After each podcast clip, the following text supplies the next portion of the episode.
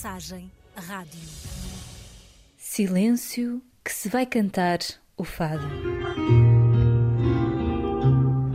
A música sente-se de uma forma diferente entre todos nós, mas dá para todos, obviamente. Com que voz Uh, quando é em direto, logo temos que fazer logo uma gravação, precisamos ali de um pouco de tempo de, de, aquecimento, não é? Porque vemos toda a dinâmica à nossa volta, os guitarristas, há todo o movimento que nós temos que nos concentrar naquilo que estamos a fazer, não é? Para nós isto não é silêncio, não é? Há movimento à nossa volta. E por isso temos que primeiro ter esta prática, falhamos, obviamente, quando estamos a ensaiar, mas repetir várias vezes e depois corre sempre muito melhor e sentimos-nos muito bem. E, e, foi um teste, foi uma experiência que correu muito bem. Eu, eu sei que correu muito bem, tenho essa sensação. Concentração, posição. Descontraiam-nos, depois tudo parece. Esqueçam a câmera.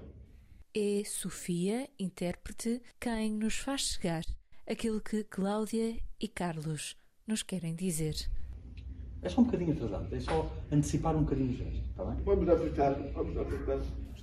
Cláudia Dias e Carlos Gonçalves nunca ouviram. Não conhecem a voz de Amália Rodrigues ou de Carlos do Carmo, e os ouvidos deles nunca foram apresentados aos agudos únicos da guitarra portuguesa, mas ambos conhecem o sentimento do fado e chegam até ele através do texto. Estamos no Museu do Fado, em Alfama. O dia em que lá estivemos será registado para a eternidade como aquele em que um fado foi gravado em língua gestual portuguesa. Um fado no meio de muitos que farão um arquivo para surdos. O projeto é uma produção do Museu Lisboeta em parceria com o coro Mãos que Cantam, um coletivo composto por pessoas surdas e dirigido pelo maestro Sérgio Peixoto. A iniciativa partiu da Access Lab, empresa que tem vindo a contribuir para as acessibilidades no setor cultural. A este mesmo projeto chamaram-lhe Gesto do Fado. E no Museu do Fado não estão apenas a traduzir os versos poéticos para a língua gestual portuguesa, estão a dar aos gestos a mesma expressividade que se dá à palavra cantada. O que acontece é o facto de, de sabermos ler muito bem, não é? Obviamente, e nós temos também, obviamente, licenciatura e cursos superiores, isso também nos ajuda bastante, mas depende sempre da perspectiva, porque o, o fado tem que ver muito com a perspectiva de cada um. Portanto, nós lemos um, um, texto, vamos também pesquisar à internet os significados do que significa alguma palavra, que às vezes acontece, alguma palavra mais antiga, por exemplo, uh, porque, uh, como nós sabemos, a língua escrita, o português, é totalmente diferente da língua gestual portuguesa. E por isso, uh, entre nós, vamos partilhando e tentando descobrir qual é o sentido uh, mais próximo, mais certo daquele gesto àquela palavra em português. E é isso que acontece também com as pessoas ouvintes quando cantam, obviamente que sim. O falar e o cantar é diferente, há toda uma intuação diferente e para nós é igual. Então, nós cantamos em língua gestual portuguesa, mas falamos, como estamos a falar agora em língua gestual portuguesa, é totalmente diferente quando estamos ali a cantar. Portanto, toda a expressividade é diferente. Esta era a primeira de três sessões. Foi o coro Mãos que Cantam cantava Porta do Coração, com o próprio autor, o fadista Ricardo Ribeiro. Ao lado, dois guitarristas. Uh, foi um, um, entusiasmo imenso porque, porque é uma coisa que me, a mim me fascina. Tenho alguém de família indireta que, que é surdo-mudo e, portanto, é uma coisa que me comove logo à partida. Não é? Portanto, a filha da, da madrinha do meu filho é surda-muda, uma rapariga já com 36 anos. Portanto, isto causa alguma emoção para mim, alguma, não muita emoção, e um entusiasmo extraordinário de perceber que, que eles poderão eh, desfrutar da poesia tal como nós e da poesia cantada. E, e, depois, quando aqui cheguei ao museu e começámos a ensaiar, eles estavam a ensaiar sozinhos e fiquei completamente arrepiado. É, é comovente ver como, como, como isto é, é feito, é extraordinário. O momento fica registado em vídeo e áudio para se tornar parte do arquivo do Museu do Fado e a ideia é que seja disponibilizado online em breve. Com que voz, de Amália Rodrigues, e Conto de Fadas, de Aldina Duarte, seriam os próximos a ser gravados, e o plano é que o arquivo possa continuar a crescer. Sem eu dar licença. e, graças à proximidade dos músicos, conseguem sentir a vibração das guitarras através do chão de madeira. Uh, e, e, posso só perguntar, uh, a Cláudia é, é, professora de língua gestual portuguesa e já agora o que é que o Carlos faz? Sim, eu também sou, também sou professora okay. de língua gestual portuguesa, em okay. Setúbal, na, na ES de Setúbal, dou aulas a intérpretes de língua gestual portuguesa. Tu há mais de 30, não é? Sim, 32, 32. 32 anos a lecionar a língua gestual portuguesa. Ela foi minha aluna. Ah, foi, ele foi meu professor, é verdade. Já há muitos anos, já há muitos anos. Eu já há 25 anos que leciono. Eu, Cláudia. E 25, já tens 25. É Cláudia e Carlos são ambos professores de língua gestual portuguesa. Ele, há mais de 30 anos. Ela, que foi aluna dele, já celebrou o 25º aniversário como docente. Estudavam na Universidade Católica quando se formou o coro Mãos que Cantam em 2010. O maestro Sérgio Peixoto já dirigia o coro da instituição e recebeu a sugestão de integrar estes alunos nas atividades, alunos que não ouvem. Ou seja, no mundo havia, havia alguma coisa relacionada, mas era muito relacionada com a igreja, com evangélicos, principalmente no Brasil. Na Europa não havia nada, uh, nada, nada deste género, portanto foi mesmo começar do zero. Foi para todos uma experiência iniciada do zero. Não havia na Europa outros coros de pessoas surdas que usassem as suas línguas gestuais nacionais como forma de expressão artística.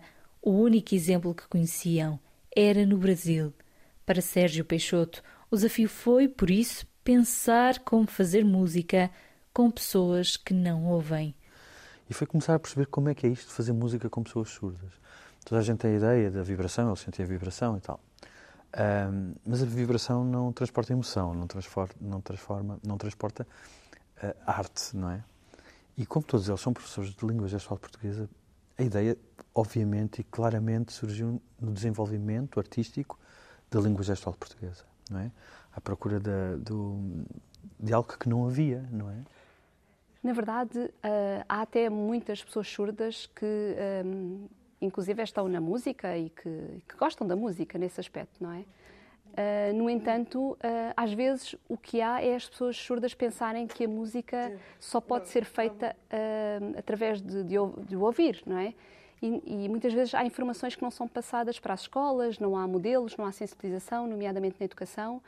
E lá está, isto tudo tem que ver com o facto de 95% dos pais uh, ouvintes terem filhos surdos. Portanto, sendo eles ouvintes, às vezes não há comunicação e também não sabem língua gestual portuguesa. E a maior parte deles, depois, não oralizando o português, acabam por desconhecer o que se passa no mundo à volta, não é? Há muitas coisas que existem, não é só a casa e a escola.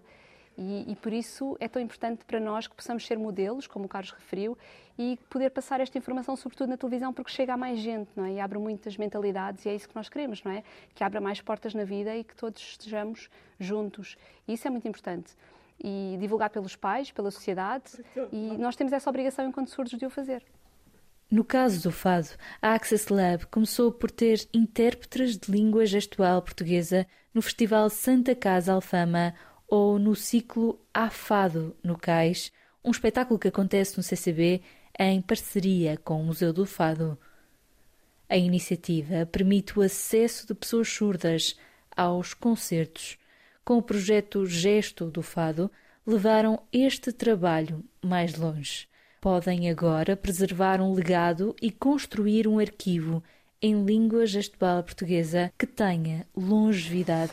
Mais, mais do que a ideia do que hoje em dia é este gesto do fado, era ligar o fado à língua gestual portuguesa.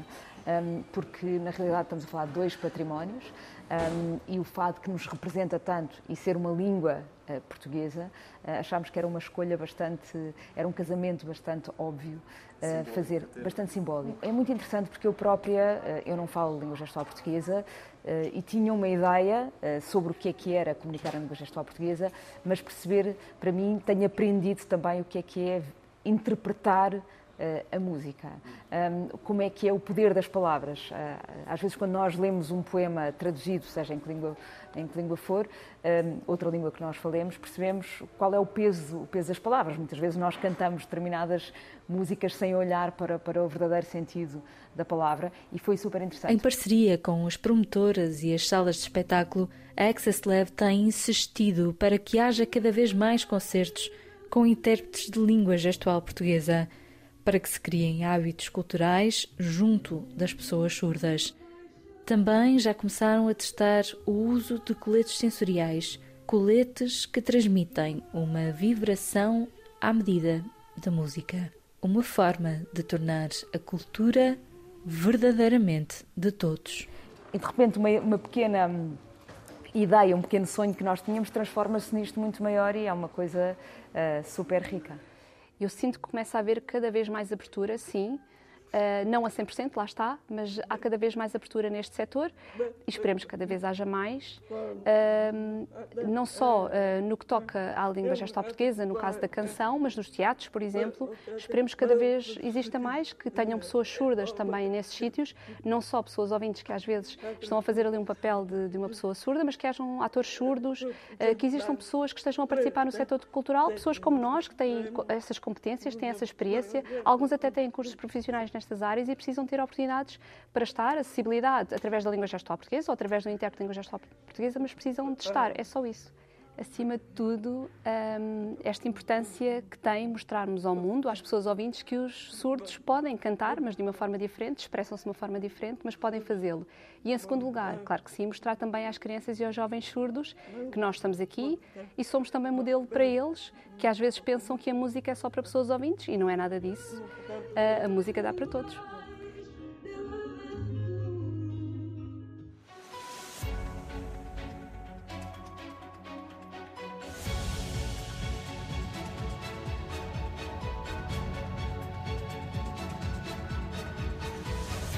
Mensagem Rádio.